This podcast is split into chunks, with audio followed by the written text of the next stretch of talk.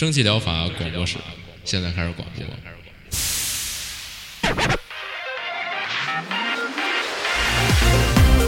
百无一漏萃取最新精品游戏，一游即知，化解日常生活压力。聊尖儿的，聊缺的，就聊你们等着听的。蒸汽疗法让游戏成为您生活的良方。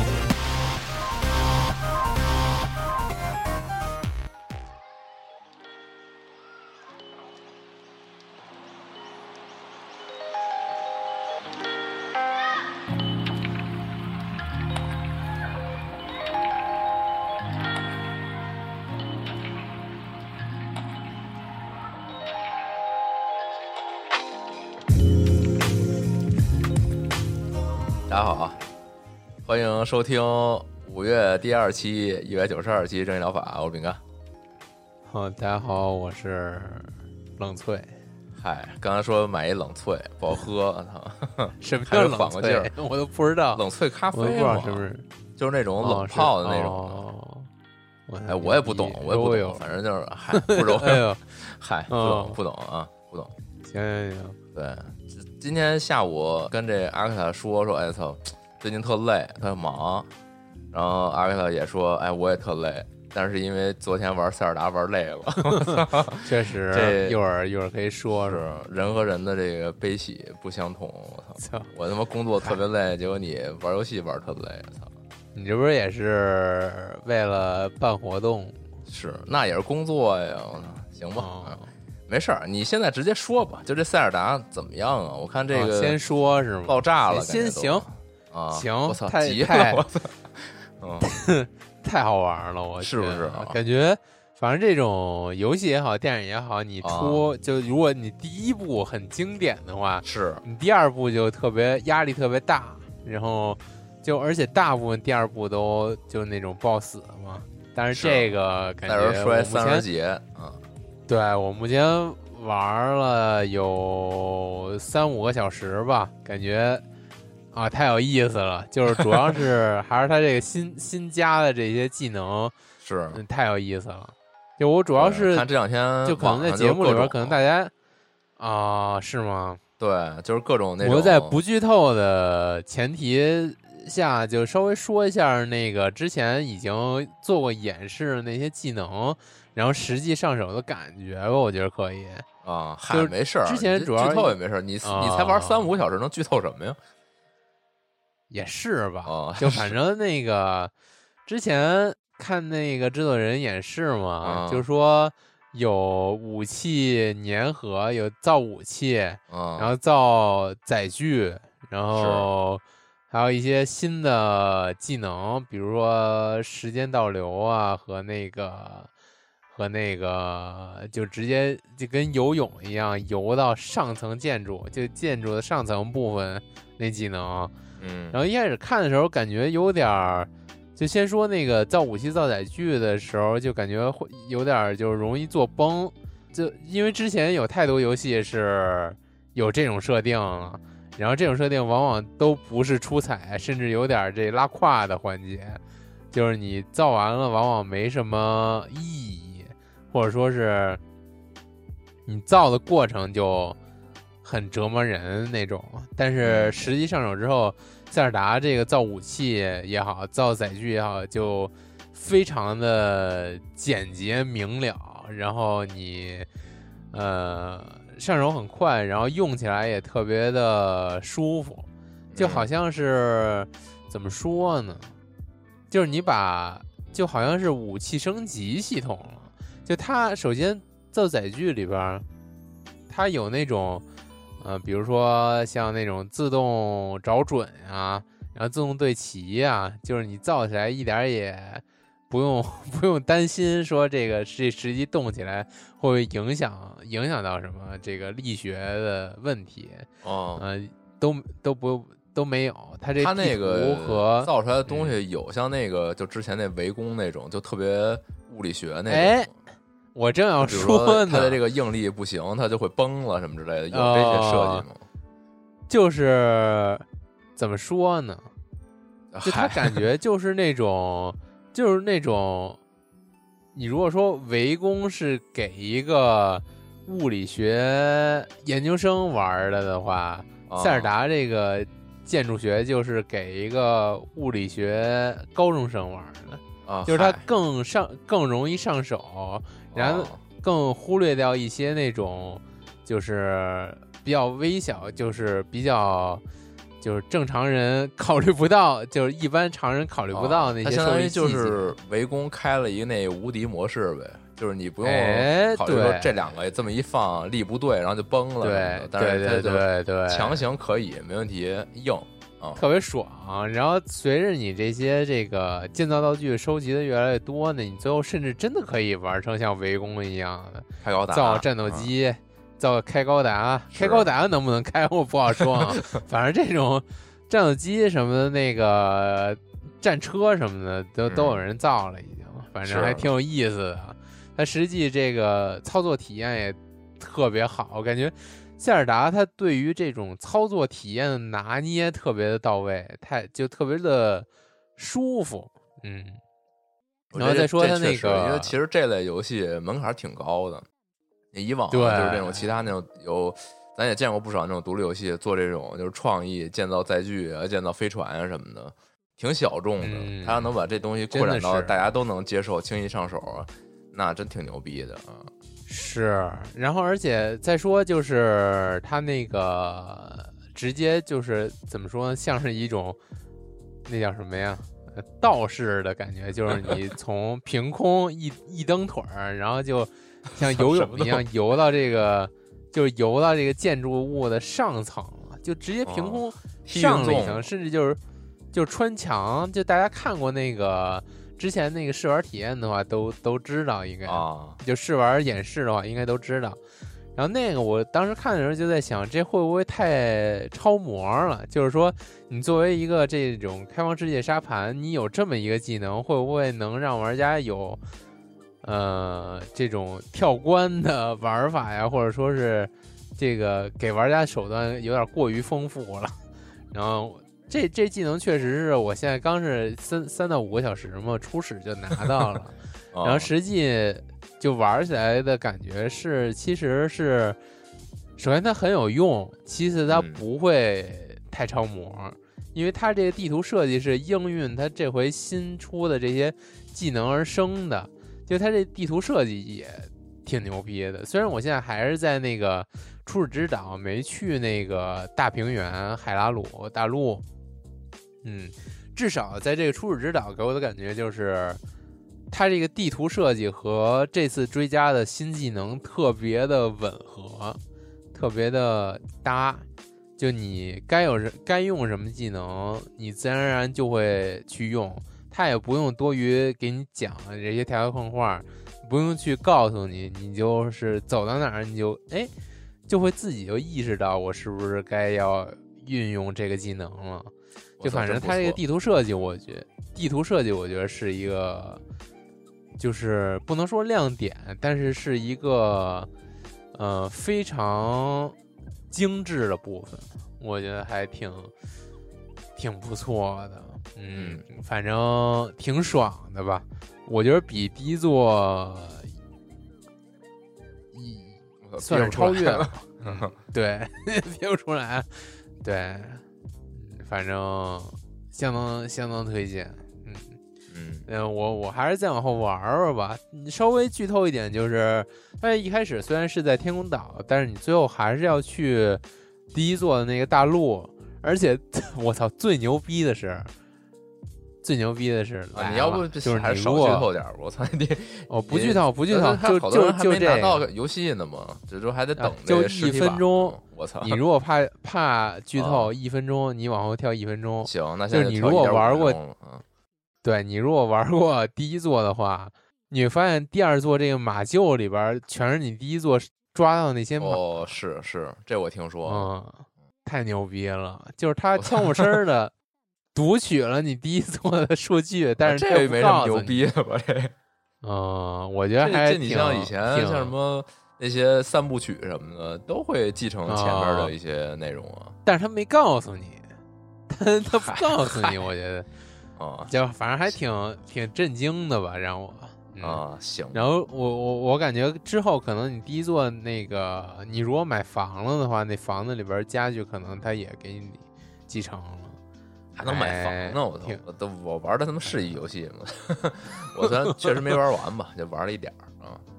反正你有个家嘛嗯，你如果连连那个啊、连那个家要是也能继承的话，那还挺好的。是，但是好像是没有啊，好像是没有。啊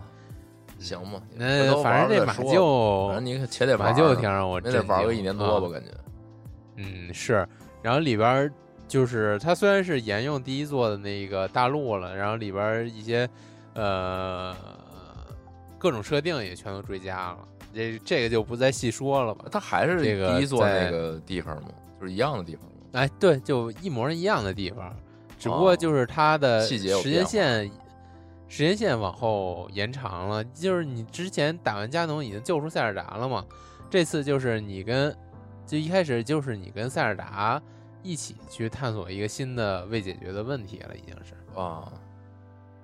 对是。那那你啊，算了，就其他的不说了啊，大家先玩一对玩，回头有机会再分享嘛。就是就是这玩法就没什么问题，没有问题，是就是太太好玩了。嗯，行，行塞尔达还是得塞尔达。操，那就是还是得任天堂世界的主宰啊。行，那行吧。那说新闻吧，新闻行，这周没什么东西，嗨，是真的这这周哪没什么东西？这周不是有 Darkest Dungeon 吗？我操，这这多有东西啊！就除了这个嘛，就是啊，是就是我刚才看 饼，就饼干，就我我找了一圈，就没什么新闻。看饼干找 怎么找了这么多，然后饼干找的新闻就是全都是我完全没见过的，就不知道这个 Steam 有什么毛病，就啊不知道是还是我看漏了吧。啊你有毛病。你第一个吧，先是是稍微提一嘴的游戏，是叫 Rito Royal Royal，啊，这不是都不知道怎么读，Royal 不是没有这 e 吗？Lo Royal，嗯，反正就是稍微提一嘴，这皇家零售，嗯，这啊个就是早年间吧，看过一个设定，然后感觉那个设定呢是就是现在这个后世题材不是特别火嘛啊，Backroom，是然后感觉那设定是这个 Backroom 的爹，就是啊，爹先有他，然后就是才诞生的这个 Backroom 题材是什么呢？啊，就是那个无限宜家，不知道大家有没有 听过？宜家就是家居的那宜家嘛。对对对，家居的那宜家，对，哦就大家可能就都逛过吧，一般来说。是。然后它那个设定就是，就是你在你逛宜家的时候已经闭店了，然后你想赶紧找出口出去，然后啊第二你发现这出口找不着了，然后你哦。发现这个家具展示厅无限的延展，变成了一个超级宽广的空间，然后这些空间全都是一个一个的那种样板间，然后就是宜家嘛，那些样板间，然后呃家具展陈列场，是然后然后时不时的呢，你会刷到某一个房间里边儿放着那种宜家餐厅的各种食材，然后饮料，然后这就是补给区，然后对，肉丸然后你就在对继续继续探 对肉丸意面牛排，然后再继续探索，然后嗯，大概就是这样吧。然后探索的过程中，你会发现其他被这个神秘空间，呃，算是绑架来的人类。然后有一部分人用宜家的这些家具建造了属于自己的堡垒，嗯、然后另一部分人也跟你一样一样过着这种流浪生活，看到了这个食材就抢一波，如果看不到，甚至有饿死的之类的。哦，这还挺稀缺的这个资源呃，相当稀缺。这个食材有的时候一天能遇到好几次，有时候连续一个月都不一定能见到一次，我操，就是这种设定，对，就非常的极限，就这个区域。末世嗯然后好像也是无限宽广延伸下去的这么一个区域，其实有点漂流那种题材吧，嗯是就是这么一个嗯，感觉，哎，他这个为什么要说这个呢？他这个皇家零零售虽然没明明着说是借鉴这个，但是感觉上非常像。他甚至里边这个怎么说呢？区域有一个大 logo，这个 logo 上写的就是那一加配色，但是它写的是 IDEA，idea，嗯，哦，我说看着就怎么这么别扭呢？我说这这 对错对了，，IKEA 嘛，对，人家然叫 I 反 K 正 E A 是吧？对对对，哦，反正这，然后呢，这游戏是一个大逃杀，就是很多人到这区域里边儿，对，吃鸡，区域里边儿，然后互相的这个争夺资源吧。然后目前也是免费游玩，嗯，评价甚至意外的好。它这个画面，说实话挺挺 low 的，画面有点那种。还不敌那个大家司空见惯的模拟器类型的画面呢，反正嗯是 有点次吧。嗯，但是鉴于它是免费的呢，就全是那种免费素材，就是那种感觉。对对嗯，对，它甚至是三千六百多条多半好评，感觉可能确实还挺有意思的。嗯、是，嗯，啊，感它兴趣可以这是上了一点微看看零，它也是也不是刚出。哎，对，嗯、然后之前说的，其实主要推荐这个还是想说一下，就刚才说的那个设定，我觉得还挺有意思的。然后我具体也想不起来，我是在哪看的？看评论有人说是这个 SCP 编号三千零八，嗯，也有可能，确实有可能是 SCP 现在咱们的不许不兴说 S A P，哎，对对，不能说了，是那个收容保护利用吧，三千零八，我操！哎，嗯，然后你说这谁懂？啊反正我我 我反正没求证，就对这设定有兴趣的可以去科学看看。是，下一个，嗯，哎，下一个！牛逼，啊对，等太久了，这个 Darkest Dungeon 二是是，终于上 Steam 了。对我还没玩呢，我主要是想先说说它这个美术，比第一座真是提升了不是一星半点儿了。对，就如果说第一座是几个这个六岁儿童在探索地牢的话，第二座就终于长成一个成年人了。因为嗯第一座它全都是 Q 版的画风，就那种大头小身大概是挺 Q 的。你跟第二座比起来，第二座是一个正常的成年人比例嘛，哦第一座是一个呃，稍微有点儿，就顶天儿说三四顶天儿说十六岁，嗯对，五六头身吧，顶天儿说是十十六岁的这么一个对青年 儿童角色吧，嗯，嗯，然后第二座儿，童有点儿狠，另外他还他还在保留了第一座那种非常经典的画风的同时呢，他用了一个我个人感觉是三选二，还是现在这种来那个 Life 二 D 我说不好，它总之就是这种特别流畅的三 D 感。然后给你呈现的这些人的，包括攻击动作呀，哎这种结算画面呀也好，就它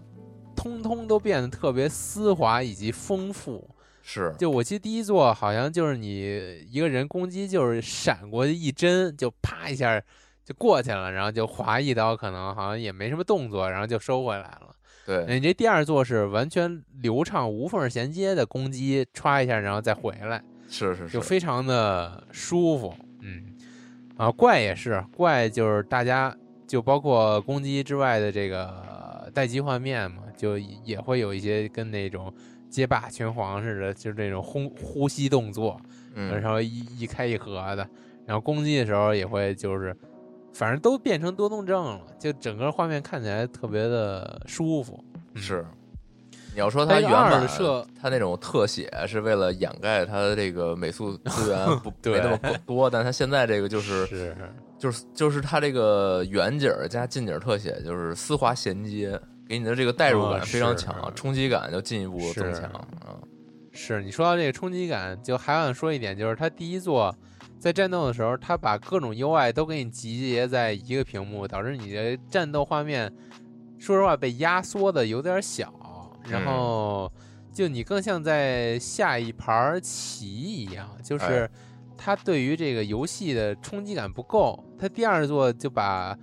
UI 这些东西能简化的全都给你简化了，然后主要突出的就是它这个战斗画面。就感觉第二座它这个整体这这战斗观感就特别的突出，特别的鲜明，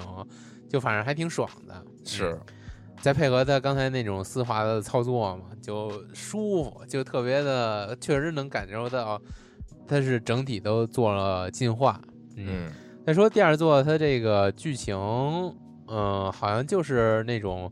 好像是世界旅行的那种剧情。你你们一行人驾驶着马车，然后探索各个的区域城镇，然后它这个区域移动的时候，也变成这种从后边往前看的这种马车行进的。呃，场景都是全都动起来了。我刚才也说三选二嘛，啊然后两边那些城镇就往后走，然后这些场景建都建模建的非常的精致，嗯，然后好像最终目的是你们要去一个雪山里边，然后打一个邪神吧。之前上期节目我我不也说了吗那肺龙除了肺龙，好像这回的邪神都是那种各种身体组织嗯的怪，就肺就是那个呼吸器官那个肺肺的龙啊然后还有这么个肺龙啊啊 哦 啊，然后还有那个眼球啊、脑子呀，就是那种第一关的这个各种身官邸就是一脑子，我这终于算是在昨天打过打过这脑子了。哦，啊啊，你玩了是吧？对我玩了我待会儿可以再说一下，说一下玩了的感觉。然后，其实我要说的也差不多就这样。目前那个有一些，呃，说这不好的，就是说这个培养机制做的不够。就相比于第一座而言嘛，就是你玩完了剧情之后，感觉就没有什么好继续玩的了。这对于这个 Rogue 的游戏来说算是个硬伤，但是我也没具体玩，可能，嗯、这这不好评判就我来说目吧，前也是多半这块儿我我我给你解释一下说吧吧。。对，啊，行，就就就就先沿着你这说吧，就他现在这个差评的这些啊，我就非常啊理解。就是我也我也在这个 我在目前玩的也不是很多嘛，这周比较忙，大概玩了八个小时吧。啊，这八个小时对于他这肉哥来说 够多，真的不多，啊就是就是就是我能解锁的内容是相当的九牛一毛，但是我确实感觉到了，就是他现在差评里普遍说的这个培养啊，还有这个就是团队的这种就是这种压力感的缺失啊，其实他现在这个游戏二代它整体简化的非常厉害。就是一代里边儿你，你是有一个，比如说，呃，肉鸽，就是这种局外要素，就是你比如说你城镇的一个升级什么的，它其实、哎对，它其实没那么强，就是你还是要主要培养你这个角色，然后你在一代里边像是你这个地牢啊、地牢的难度平衡啊，然后你们的撤退与进，就是你们的进退啊，然后以及就是它里边火把那个光亮系统，然后还有它的这些这个就是精精神崩溃啊什么的这个散值系统等等的这些，呃，它都是让你非常的高压的，就是你你这个角色死了，给你冲击是非常大的，就是你对于玩家来说，是，对，就是你可能精心培养一个精英小队，比如说我就是经过几天的这个养成，终于有一队是那种就是配合非常默契、属性特别相性契合的一个小阵容，然后我就要去挑战 BOSS，我要是赢了，那个爽感是非常的刺激的，然后如果输了就嗯，就可能中途你就遭遇什么事儿，就一个失误，然后导致全盘皆输，就非常崩溃，巨大打击，整个就就就人生结束了，我这游戏不就到这儿儿了啊，就不不玩不玩儿删了啊，就这个级别。是但是他现在吧，他就是把这个就是化简到了一个就很常规的 roguelike 的这种感觉，就很像这个之前老说的这个杀戮尖塔，它的那个。爬塔那过程吧，也是杀戮尖塔那种嘛，就是地图选择分支，你往左走，往右走，会遇到不一样的遭遇。它和以前那种就是很自由的，你去地地牢里边去探索，然后要适度的看你这个火把能量能走多远等等，这个这些策略博弈全都没了，就是你就往前走吧，你顶多就能选一下，比如说左边有这个有有能拿东西，右边能有挑战，然后在这边能能探索地图等等，就顶多有这样的分嗯分支。但是这个抛开这些不说呀，就是你其实每一局你的目标基本就是向死而生的，就明白这种感觉吧？就是你作为一个肉鸽游戏，你肯定要肯定是要结束嘛，是，就是你肯定要结束这一个轮回，这个轮回的结束，要么你挑战成功，最终伪亡，要么就是死。其实大多数情况下的结尾就是死。所以当你你已经明确知道我这一轮儿就肯定是会死以死为结束的时候，你的压力感就荡然无存了。就你明白那种感觉吧？嗯就是没有远远没有以前那种，就是我操，我可不能死啊！我这几个角色，操大宝贝儿，谁都不能死，咱必须全身而退。然后这几个人之间的什么哦关系什么的，我操，咱就必须得搞好啊！这个不要有人受伤，不要有人流血。那现在这就无所谓，就是那那死了，可能那这就运气不好，咱就赶紧开下一把。就这个感觉，就是让以前那种特别高压、特别就是那种反弹式的那种刺激感，就完全没有。就是现在就是呃打吧打吧，死死拉倒，那咱重新来吧，就这种感觉嗯啊。他确实这些方面就是就是你刺激的上限和下限都给你减了，对，就是你就是没有那么失落，也没有那么高兴了。对，就我觉得它就是受众更广了吧。就是你说，说实话，咱们现在就是咱也都明白，就是大家现在玩游戏 没有那么这个耐心嘛，没有没有那么那个。你像你像孩子，你像这个一代游戏，它是一六年的，那到现在都已经七年了，那它也是有一还确实是有了很长时间的。你像那会儿那个游戏。还是挺有难度、有挑战的，但现在可能就是更加的，就是服务项了，服务玩家，让大家玩的快乐一点啊。然后再加上就是它里边很多东西吧，解锁过程还是比较漫长的，就是肉鸽那种，就你每一次打完以后获得几个资源，然后你再去点点儿，比如说你的这个盗贼。你一开始可能技能都不全，通过你的点点儿和以及它里边那个回忆系统，就是你每个英雄都会有一些故事，你经过这些东西，才能让你这个盗贼能够有一个比较完整的形态。但是这个过程非常之漫长。我现在目前玩了八个小时，呃，我确实其实可以可以去解锁一些新的角色，但是我我确实承认是一开始我没注意，就是解锁新的角色也是用这个资源，然后我就把这些资源都投入到我现有的这几个初始角色了。初始角色就是一个一个这个盾哥，一个盗贼，一个那个掘墓人，就是扔飞镖的。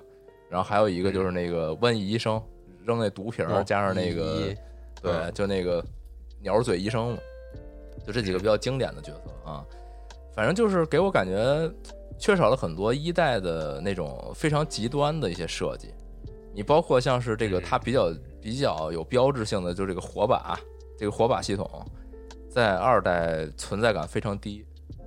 就是我没什么可左右的，知道吧？就是一代里边，你走迷宫，你是要就是精打细算。比如说我现在可能迷宫没走完，我回去两格，我需要去拿一个宝，但是我现在回去两格代价非常大。比如我火把马上就用完了，我我一旦遭遇敌人，可能非常危险，导致我这一趟旅程可能都葬送在这儿了。这个博弈就非常的让人觉得就是很很很刺激嘛。但是你二代，你现在这个地图它是一个。相对来说就是比较固定的，就是你永远得走这么远，你这个火把就往下消耗的程度也都是相似的，你没有什么太多就是说啊，我为了这个火把更多，我我要这个抄近路，我不要遭遇太多事件什么的，这个很少。反正我目前没有太大感觉，就是我已经可以完全做到，我根本就不看那火把，我就往前走了，就是那火把对我影响没什么太大，啊、嗯，哦，然后再一点让我觉得稍微有点儿。就是不好的，就是它这一代的那个压力值崩溃系统实在是太恶心了。就是以前你记得它那个散值掉光以后，就长满了恐惧长满以后，它不是会做一个检定吗？有的时候你可能特阳光，就是克服恐惧；然后有的时候你就是特悲伤，然后就是崩溃了什么的。但现在就是十有八九都是崩溃。就你一旦崩溃，你那个惩罚是非常大的，你整个那人物就血掉到可能百分之五。就你比如说你。你现在满血进战斗，然后但是你恐惧值很高，就直接就就百分之九十五的血直接掉空，就就是这个特这个，反正绝大多数情况下都是崩溃。我觉得这可能是不是跟我那个就是局外影响因素还不高有关系？就是现在大多数情况下还是让你很难，但我觉得这个这一点确实挺挺影响人的。你包括底下好多人评价什么那个制作组的妈为什么没命悬一线呀？就是 对，他现在有一这命悬一线系统 啊，以前倒是也有，就是经常那敌人就满，就是他没血了，但他有一个死亡抗性，你就仨人哐哐打的，他一直命悬一线，他不死。然后就锁血呗。对，然后就就制作组妈的没命悬一线，就是这种感觉啊。嗯，反正整体来说，就是你给你的那种代入感弱了，然后再加上它里边很多这种比较恶心人的这种设计吧，还存在，你就有点没有那么大动力去克服它了。就你以前感觉就是，我这我我管理的这帮弟兄，我得带着他们一路走向胜利。那那这个路途中的这些难点啊，这这些险啊，我就是要斟酌一番，就这种感觉。就一路上如果能成功，给你的感觉就是特别爽。但是现在这个就让你觉得没那么有所谓了。就是这个游戏真的以前是给人那种感觉的，就是我特别重视这这件事儿，但是这个现在二代就是轻了，就真的挺挺轻的。嗯，但是这个我觉得也是怎么说呀，众口难调吧。他他要说是还是为了满足那些 old school 那些玩家，但是他可能就嗯，太越走越窄了，太我就实在是太。难了这游戏真的很难啊！是对你，你包括他现在还有一个这个关系系统，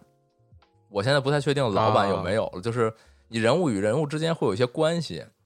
嗯当当你选择一些选项的时候，啊，对你，你选择一些选项的时候，会影响他们之间的关系。但这个系统我看似乎是很随机的，就是就你这人物性格好像不是很稳定，就是就是他在上一个选择的时候，他还是一个那种特善良、特正直的，然后到下一个地方嗯可能出现一些选项的时候，他突然间又变成那种特别邪恶、特别掠夺的那种性格，就是很啊随机。这个好像之后就中间不是会有一些就是休息的场合，然后吃饭呀什么的，对能能改会拿，到，但是拿到一些这个特殊食物嘛，不是？对你比如说，你可以买酒，让他们俩人哥俩喝一个，喝一个就能长点友友情什么的，但是就很难受。就是他这东西特别不可控，就是你这一局你真的很难控制这件事儿。就尤其是你到后边，如果俩人关系不好，可能会导致就是你放一些关键技能，会导致另一个人的属性就会有影响。那那真的崩了。就是有一次，我就是我就是我那个前排，我的那个 T 和那个贼俩人就是就是掰了。然后那个那个 T 放那种就是掩护，就是那种就反正就核心的防御技能嘛，他就会让那个贼加恐惧值，然后那个贼用用核心的输出技能会让那 T 加恐惧值，然后俩人就对着崩，我操，这不你崩我崩了，我都我都我心态都快崩了啊！对，就是制作组妈怎么没命悬一线呀？就是就给我就是这种感觉，就 你控制不了这个赛局，就就会很难受，对。而而且你就说到这控制不了，再多说最后一点吧，就是这个整体游戏现在给人给人的感觉就是，我没法控制我队伍的强度。就是你这一局，它哦相当于它 roguelike 嘛，就是你一局就是一局的，你没有，其实你几乎不能影响你这一局的就是强度走向，你你能打多少，它就是就是那么强。但是你这个一局下来以后，你就会觉得我到后期真的很乏力，我的英雄成长很很很慢。然后我的后期的敌人真的我操太强了，什么玩意儿？就是那敌人夸随便抡我一刀，打我十几点血，我一共就三十点血，我那英雄叭一锤子抡那个那个怪身上五滴血，就这是就是就是你要你这要是搁以前呢，给你的感觉就是啊，我这个带了一队比就等级不够高、不够强力的英雄去挑战高级副本了，所以就会有这种感觉。但是但是现在这东西就是固定的，就你每局其实也就这样了，你你再努力成长。你你这些东西，我觉得可能更多得依靠就局外，就可能我现在这个局外因素是展展开的不多，我甚至都嗯拿不到一些对，就是我我甚至都拿不到一些这种后期的高级物品，就我我连这物品池里都没这东西，所以我压根儿就成长就是受限对，就确实是被大家诟病，就是他现在这个，他现在就是前的前期就很容易造成，我现在因为我的池还不够多，我这个局外成长因素还不够多，所以我压根儿就没办法用心的去面对前期的战斗。就我明知道我就是打不过，我他妈就是打不过，就是我现在还没到那份儿上呢，所以就就这个过程其实是 roguelike 游戏大多数情况下就是很很难避免的。就你前期因为局外因素提提供提升不够，而导致你注定打不过，这个就很挫败啊。然后又因为后期你可能到了一个节点，然后就发现这关我操如此简单，就是我可能拥有了一些新的技能或者新的道具，就是过这关就如此简单。对，嗯，其实倒也不没那么简单啊，就是刚才跟你说跟就是你说那个就那大脑子，就那一关我打到最后我只剩最后一个人了，就还挺悲壮的，都。然后就我我队友尸体都已经被那个敌人的怪打没了，就那尸体死了以后，会地上出一堆儿嘛，然后然后尸体都死没了，我我就最后一人剩最后可能也就一两回合的，就是命数吧，就愣给那个最后一点打过了，就还还挺还挺爽的。总体来说，就我说那么多不好的地方啊，就是是建立在你刚才说那些好的地方之上的啊，我不是说我玩特别痛苦，我玩还是非常的爽的，不然。我也不会在这个现在如此忙碌的这个时间，我还能玩八个小时。稍微说了它的缺点，对，就就是平衡一下，平衡一下啊。是，就确实啊，而且它貌似确实是上了 Steam 以后涨了点价啊。然后也我确实挺贵的。我不是发那个什么嘛，什么那个没想到吧 IP 个也特能等什么的，结果就被人吐槽了。然后人家说没想到吧，那个 IP 才四十多块钱，就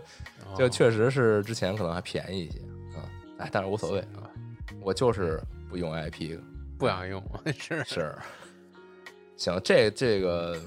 估计回头应该也没什么可分享的，就慢慢玩吧。我觉得喜欢这类的游戏的这个，这真的是一个太经典了。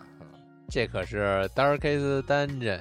我操，真真的太牛逼了！他这个打击感，我操了，那那那个我操，那斧子。啊，不是不是斧子，就那这回就那个流星锤那大哥，虽然他攻击力真的很低，但是他打击感真他妈太来劲了。就是一锤子打完以后，他那锤子还从那地上就滑了着搂起来，我操，就有一种我操力竭了。吹是狂吹这打击感。对，这大哥就是我操，你就感觉那他妈那一锤下给那怪脑袋都打打烂了，我操。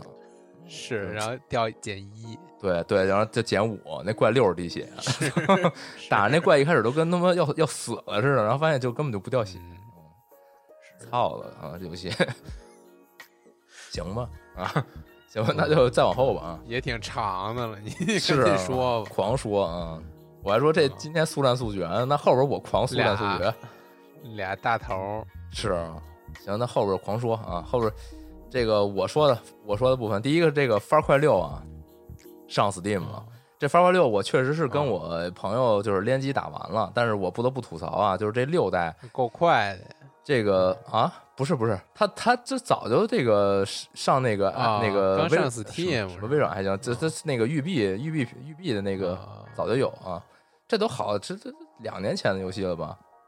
嗯，还是我也我记不清楚了，反正他上 Steam 了。这是那个索马里那军阀的那个，呃，对对对对，就那。炸炸鸡炸鸡叔还叫什么？我也不太懂。确实挺挺早的。对对，这个我当时真的觉得，就我这个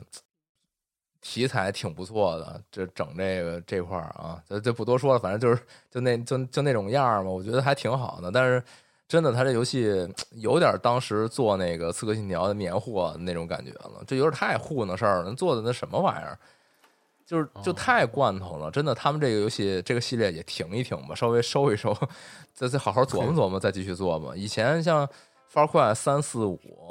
再加上后来《新地新曙光》，我我都很认真玩过，那都非常好。那剧情的那种展那种辗转吧，我觉得还挺好的啊。我虽然被大家也诟病了，但是我觉得也还不错啊。但是但是六真的，我操！我要是不是跟我朋友联机玩，我真的没可能玩不下去了。那它里边。匪夷所思的东西太多了，而且制式罐头的东西也太多，真的是有点过分了。但是它确实也上了 Steam，大家有兴趣也可以试试啊。它题材还是不错的，可惜就是感觉这个一把好牌没打好，打打打臭了。啊，然后下一个下一个是之前这个戴墨节的时候我试过的一个叫虚空列车，叫 World Train。啊，就是他这个就这我为什么没看着了？他这褒贬不一，我一般看见褒贬不一就略过。啊、是是是，然后这个就这就是因为之前试过嘛，之前试过他他这个就类似于我们之前玩那个 Raft，就那就是那个在木筏上面那个就很像。他这个游戏讲的就是说，你这主人公就是意外穿越到了一个那种在太空宇宙空间中穿行的一辆列车，还挺浪漫的，就是。宇宙中的铁轨，这不是星穹星穹铁道？啊，星铁道。嗯，你说这也 想起那新塞尔达，塞尔达那个就坐一那小车的那轨道上，然后上面上面题目写“星穹铁道 ”啊，是是确实是是，然后这个确实确实是这个宇宙列车啊，然后就你这主人公呢，就是你弄根绳儿从你这列车这车厢上飞出去，捡一捡这宇宙中的一些碎片，然后回来就是去做什么工作台呀，去整什么，就是到不同车站会遭遇一些不同事件什么的。嗯，就是以前玩 demo 时候觉得可能还行，还不错，还挺期待。但是目前反正新出了以后，呃，看底下评价吧，因为我也没买。看底下评价，主要问题就在于很单调，就是 你就是从列车上飞出去捡点破烂儿，然后回来打点怪，然后这个遇到每一个车站的事件也是大同小异，没什么特别的啊。一路就是好像也没几个小时就通了，就特别没内容啊。对，就这这就是比较比较难受，因为之前玩那个 Raft，虽然说也是比较枯燥，就是你收集破烂，然后扩建你的船，但是它好在它这个路途中的每一个小岛啊，它剧情比较丰富，它有一些这种小解谜啊，然后一些小事件，让你逐渐对这个世界有一个理解。但这个看来好像不太行，他这块没做好。白开水啊，这个就有点难受了。也不是说谁都能做成这种，就是算什么呀？这种。公路片式模拟经营 是吧？这种感觉有点难，不知道下一个是什么时候能出现啊？玩法比较古，比较旧派了，我觉得。然后下一个吧，下一个也是一个比较熟悉的啊，这个战场的副歌曲出二了。啊，你还你还记得这游戏吧？之前我这你不狂说两期吗？啊，是吗？但但是就是现在我就狂吐槽啊，就这游戏什么玩意儿？就是这个一代啊，他那会儿在 NS 上玩的，实在是玩到后边就发现了这游戏之空洞，就是他这个游戏讲的是一个就是一堆 福瑞小那个啊什么福瑞小朋友，对，一堆这种福瑞小朋友灵魂开坦克嘛，对对对，开一个这种巨型大战车，就那种异形的那种战车，看着特别屌。啊，然后这帮小孩儿也就那种，就理解为战争孤儿那种感觉，就被迫就上战场，然后开着这战车保卫家园。对，然后你刚也说这灵魂坦克嘛，就是它里边有一设定，就是你能牺牲这些小孩子，然后开那种灵魂大炮，就一炮给对面全全秒了，就这种。啊，但是这谁可能去开那炮啊？你就说。你你玩这游戏，你不就是可以？你可以不开，呃，可以不开。我当时玩一代，就是全程我没开过一炮，就除了他那个剧情演出的时候开过一炮，就是没用我的人命，就是他开了一炮。那后边就说啊，我们能这个进去牺牲自己，这个成全大家，那怎么可能呢？我操！你不就是看中这些福瑞的这些小朋友特别可爱，所以才来玩？他这个数值调的不行啊！啊，那我玩的也不是那种特别极限的难度嘛。就是就是普通难度一通关难度呢？哎，我好像记得是有，对。但是他这游戏吧，除了这个福瑞小孩特可爱，然后这战车看着挺唬人以外，就啥也没有。就是那个策略感吧，真的，我也我也可能是因为我玩的难度不高啊。就他策略感真的就是有一些那种重型角色，就是他们这个不同角色小孩儿是擅长使用不同的炮和技能。他有的那种就是。重炮大哥真的就是大力出奇迹，就甭管你对面是什么直升机是要这种高射炮打，然后这种中型坦克是需要那种就中号炮敏捷炮打，就重型要用大炮打，就是这就这种简单的猜拳游戏，就是你这个重炮啊，基本就是秒天秒地，就你不用想太多，你就打就完事儿了。对，就是他这策略感真的不是那么强，然后再加上。他后期这剧情也挺幼稚的，就是你要是你要是给我渲染一个说是我这个得牺牲人命来这个面对这个侵略者，就是保卫家园什么的，就这么严肃的话题，你就别套一个就这么幼稚的皮，就就套一个这么幼稚的剧本，你让我就是毫无代入感，就是我我完全没有进到那个就是那么悲壮的这个这个氛围里去。就一帮小孩跟搞跟过家家一样，你知道吗？我我我也不知道是可能，可能是不是有些人就挺吃这种的，就是这帮小孩很天真，但是他们还得面对这种比较残酷的环境，让你觉得很动容。但是我完全不行，就是感觉有点玩闹啊。就包括里边敌人，里边敌人好歹是大人吧，你这些大人敌人也搞得很玩闹，就有点搞笑了，就是抗日神剧，你知道吗？就就那种感觉，啊就就就不行，这个氛围真的不行啊！我也不知道他他难道真的是想面向小孩儿吗？我操，就受众有问题啊、那也太怪了，嗯，是很怪啊！他定位不你明显你明显玩这个就肯定就不是个小孩儿嘛，就是是吧？我也我也不知道，反正就挺奇怪的，我觉得挺挺挺怪的。然后再加上它二代，就咱刚刚一直说的是一代啊，这二代我看不出任何区别，就是啊玩法儿、这个战车以及这些角色，就有什么区别？就是完全在一代基础上继续讲这故事嘛。而且一代的故事，我记得不是很清了，好像最后他们这个坦克好像就回归封印了，然后就把敌人给打败了。那这二代难道是怎么着？就是敌人又来了，这坦克也封印又解开了，又出发了，那是有点太牵强了 啊！是就是就有点儿，嗨，就但是这游戏好就好在它二代哎还进 XGP 了，还 啊，就是可以一代没进，一代好像也进了，但好像是后来进的啊啊。但是一代确实我玩的时候是在 NS 上玩的，嗯，这挺适合 NS 的倒是，它它挺轻度的，嗯，挺反正就这么一说吧，反正就就是顶多就是说一下出了啊。我回头我有空就再玩玩吧，反正毕竟也玩过嘛，嗯，可以再看看这些福瑞小孩儿。似乎这些福瑞小孩儿长大了一些啊，还会有一些新的角色，所以还还是稍微有一点期待的。嗯行，然后下一个吧，下一个叫法诺拉玛，啊，就是 P P A N O R A M A，但它是一希腊语，好像 我就把这个词儿拽到这个啊谷歌翻译里，他给我来一这 follow 了嘛啊，这么一个读音啊。啊，啊，感呃叫这个这这是翻译过来好像叫全景画儿，哎，它又是一个就是我之前说那个就那逐梦颂那种感觉的游戏，就你去拼地块儿，然后地块儿之间相互作用，然后你一些特殊地块儿会有一些个人效果，然后互相叠加，然后最后造出一个很惬意、很这个浪漫的这么一个地图，让你感觉特别开心、爽，嗯特别嗯，这个就是平静啊。就建了个城镇，嗯。对，然后念一下他这一一开始的一句话吧，虽虽然我看着有点机翻嘛，但是还是挺准确的，就是这个欢迎来到全景画，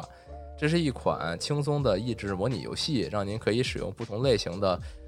瓷砖儿创建令人惊叹的风景啊，他可能管那种六边儿的那种小砖块儿。啊，就 称为瓷砖儿啊，我是第一次见这种说法啊。瓷砖儿啊，对，瓷砖儿啊，嗯在全景画中，您将被带到一个美丽而宁静的世界，在那里，你可以暂时摆脱日常生活的压力，享受轻松的音乐，呃，宁和平静的氛围。最重要的是，欣赏自己创造的舒缓景色。哎，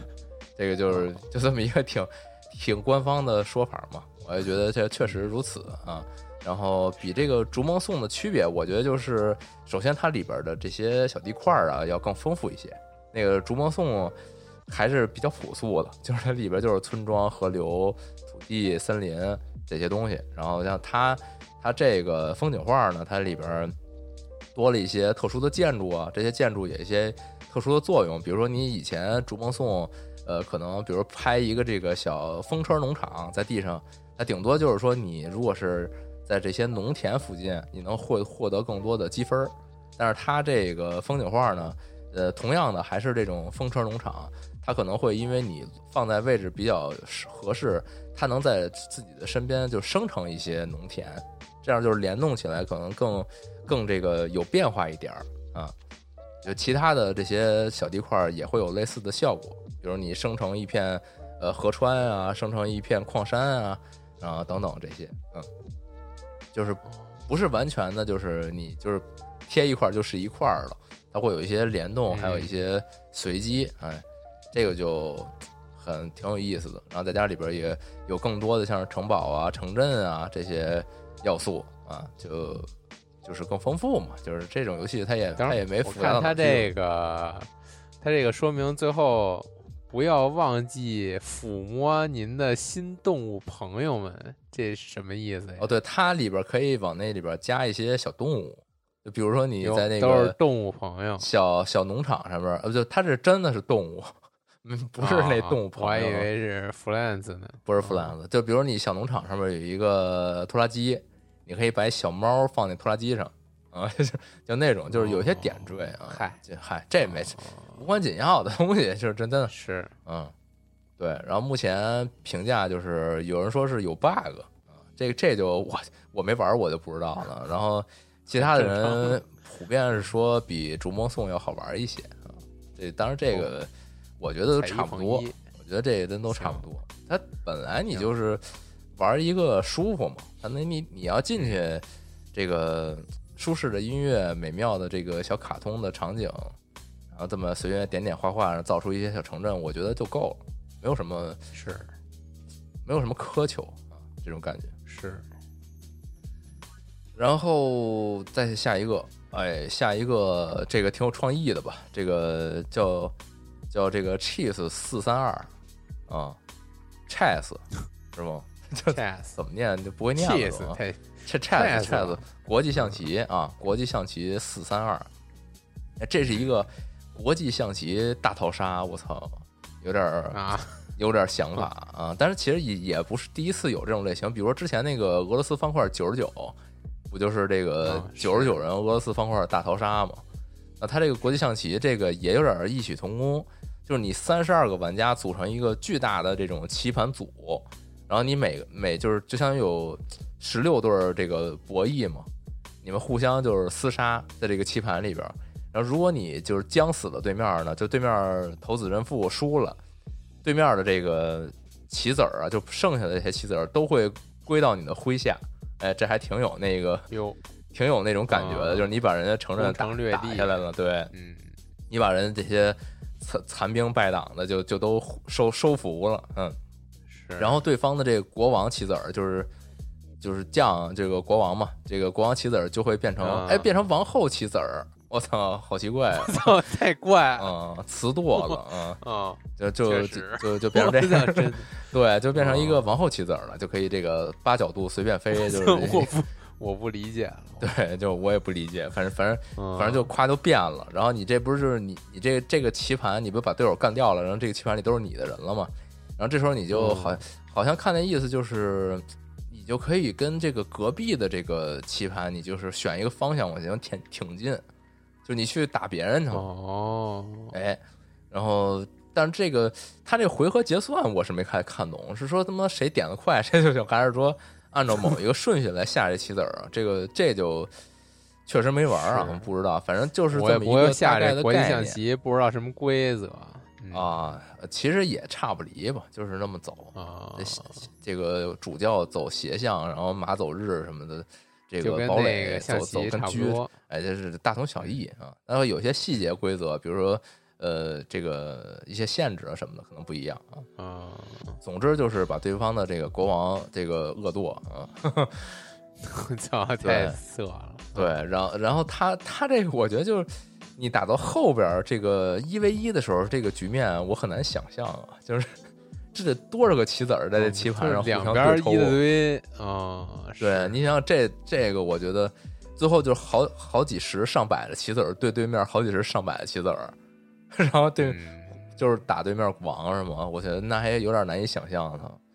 我操，那你那你那你得有多少个皇后？我操，是后宫了，我操，这他妈 不是正经游戏，我操，啊 是我操，嗯是，也挺怪的。对劲儿。嗯对，反正就是这么一个，我觉得挺有创意的吧，就是反复去打磨这种经典的就桌游吧，啊，就是经典的体育竞技项目，嗯，嗯，还挺有意思的。然后戛然而止吧，嗯，就没什么特别的在后边儿啊。赶紧玩塞尔达去了。对，我操，我就赶紧工作去了，怎么怎么他妈，我操，怎么这样啊？就大周末的你还工作呀？哎呀，忙不完呀，我操，嗯，痛苦。对，也非常对不起啊！我这上周不是信誓旦旦的说 能他妈把那个快乐聊剪出来吗？结果这周哎嗨无所谓疯狂工作，嗯，实在是其实剪完了，就是觉得还需要精修一下，不然听起来不是那么有意思啊。对，这也给给这也就是怎么说呢？就是作为一个案例嘛，就警提示我们以后一定要聊点儿轻松搞笑的话题，不要瞎聊。操，有的话题聊出这块儿聊来确还不实不是轻松，不是很逗啊。这个竞争对你就是实际我一剪一听，我觉得好像不是很逗了啊，可能不是很有意思啊。下一期聊点有意思，别发啊了算了发吧发吧，嗯没事，行都他妈剪了，我操，行行行嗯行行行，嗯，行那好吧，大家啊，那这这期就就这样吧，下下期大家拜拜，拜拜啊，下期再见。行。